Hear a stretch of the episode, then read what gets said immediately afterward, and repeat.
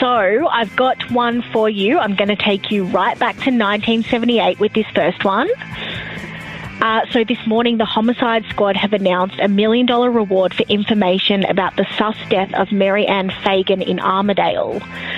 Marianne lived with her husband and five children on Dandenong Road, and on the morning of her death on the 17th of February, she was at home getting her kids ready for school.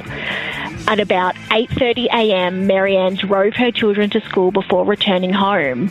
At about 11 a.m., Marianne's husband called and had a very brief phone conversation with his wife, and that's the last known contact anyone had with her.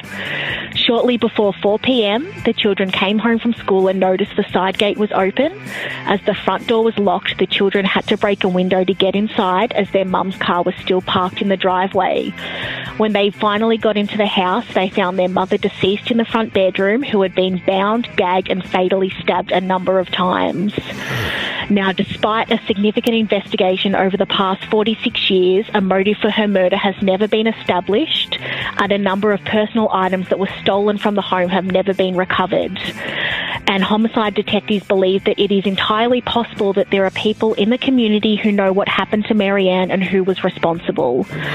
Now, it goes without saying that Marianne is still very missed by her family, in particular her children, who remain hopeful of getting answers.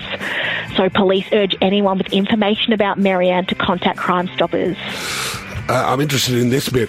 The DPP will consider the granting of indemnification from prosecution to any person who provides information as to the identity of the principal offender or offenders in this matter.